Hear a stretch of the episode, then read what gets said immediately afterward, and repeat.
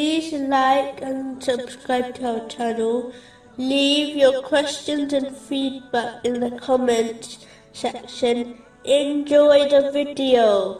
Continuing from the last podcast, which was discussing chapter 49, verse 12. Indeed, Allah is accepting of repentance and merciful.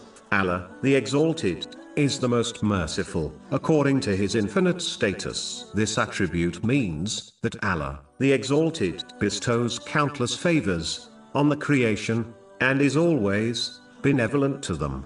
A Muslim must adopt this quality by looking at the creation through the eye of mercy and by treating them with mercy and compassion, whether they are obedient or sinful. Many narrations, such as the one found in Sahih Muslim, number 6030, indicate that the one who does not show mercy to others will not be shown mercy by Allah, the Exalted. So it is vital for Muslims to show mercy to all through their actions, such as financial and physical help, and through their words such as supplicating for them. Islam, in fact, rewards a Muslim who shows mercy to all living things, such as animals. This has been confirmed in a narration found in Sunan Abu Dawood, number 2550. Moving on to chapter 49, verse 13. Indeed, we have created you from male and female.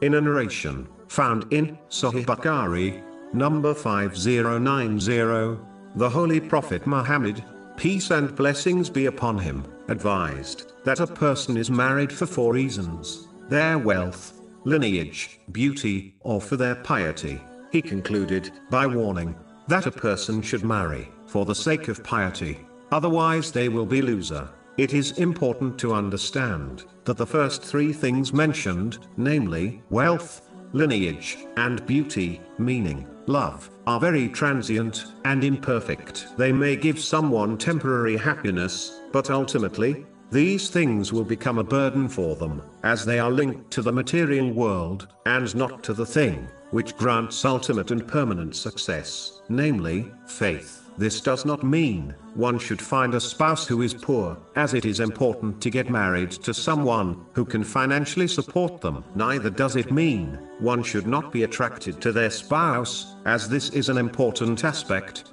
of a healthy marriage. But this narration means that these things should not be the main reason someone gets married.